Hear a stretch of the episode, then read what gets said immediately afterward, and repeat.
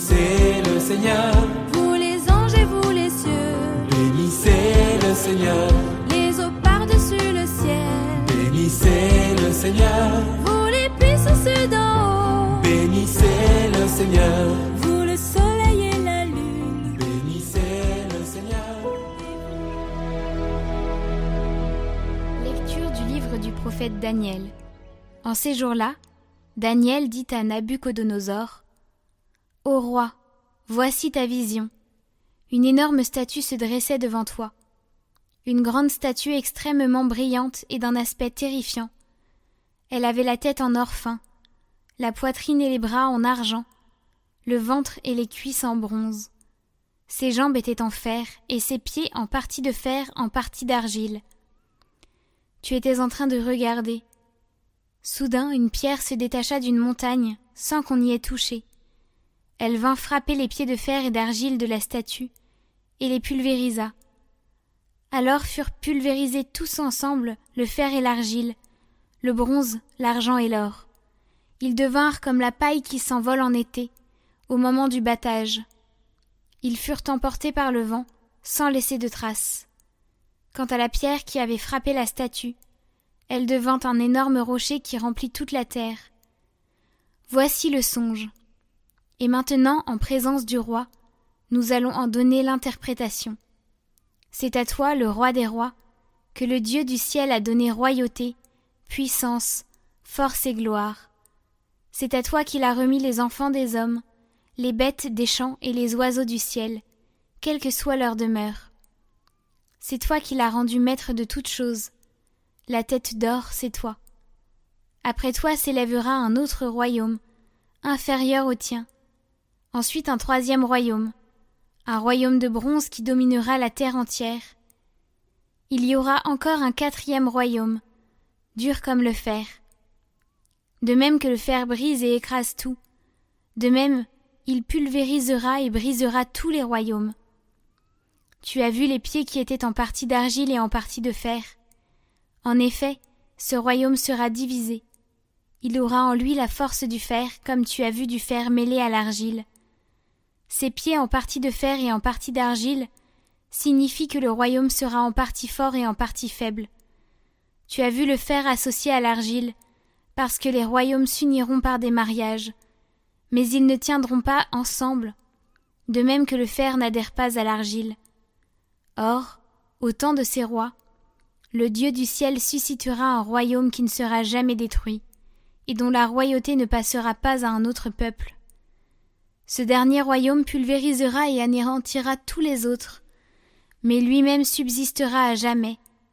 C'est ainsi que tu as vu une pierre se détacher de la montagne sans qu'on y ait touché, et pulvériser le fer, le bronze, l'argile, l'argent et l'or. Le grand Dieu a fait connaître au roi ce qui doit ensuite advenir. Le songe disait vrai, l'interprétation est digne de foi.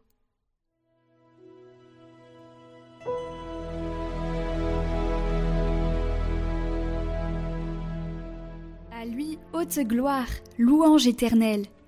Toutes les œuvres du Seigneur, bénissez le Seigneur. À lui haute gloire, louange éternelle.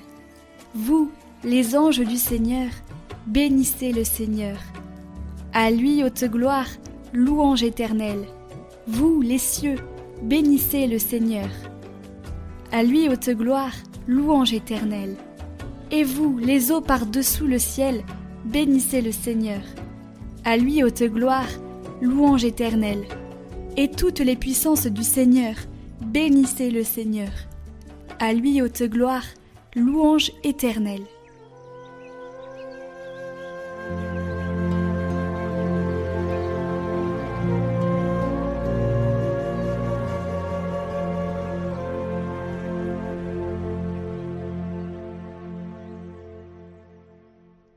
Évangile de Jésus-Christ selon Saint Luc. En ces temps-là, comme certains parlaient du temple, des belles pierres et des ex-voto qui le décoraient, Jésus leur déclara Ce que vous contemplez, des jours viendront où il n'en restera pas pierre sur pierre. Tout sera détruit. Ils lui demandèrent Maître, quand cela arrivera-t-il? Et quel sera le signe que cela est sur le point d'arriver? Jésus répondit, Prenez garde de ne pas vous laisser égarer, car beaucoup viendront sous mon nom et diront C'est moi, ou encore Le moment est tout proche. Ne marchez pas derrière eux. Quand vous entendrez parler de guerre et de désordre, ne soyez pas terrifiés. Il faut que cela arrive d'abord, mais ce ne sera pas aussitôt la fin. Alors Jésus ajouta On se dressera nation contre nation, royaume contre royaume. Il y aura de grands tremblements de terre, et en divers lieux des famines et des épidémies, des phénomènes effrayants surviendront, et de grands signes venus du ciel.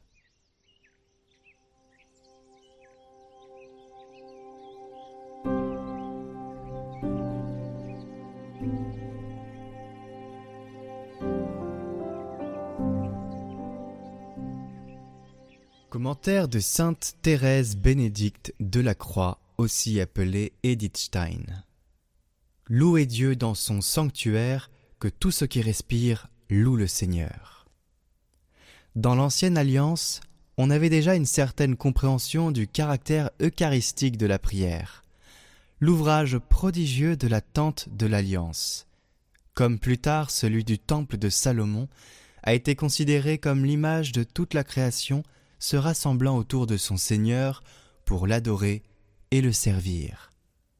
De même que selon le récit de la création, le ciel a été déployé comme une tenture, des tentures devaient constituer les parois de la tente, de même que les eaux d'en bas ont été séparées des eaux d'en haut, le rideau du temple séparait le saint des saints des espaces extérieurs. Le chandelier à sept branches est le symbole des luminaires du ciel. Des agneaux et des oiseaux représentent le foisonnement des êtres vivants qui peuplent l'eau, la terre et l'air. Et de même que la terre a été confiée à l'homme, c'est au grand prêtre qu'il revient de se tenir dans le sanctuaire. À la place du temple de Salomon, le Christ a bâti un temple de pierre vivante, la communion des saints. Il se tient en son centre comme le grand prêtre éternel, et sur son autel il est lui-même le sacrifice offert éternellement. Et toute la création est rendue participante de cette liturgie. Les fruits de la terre y sont associés en offrande, mystérieuse.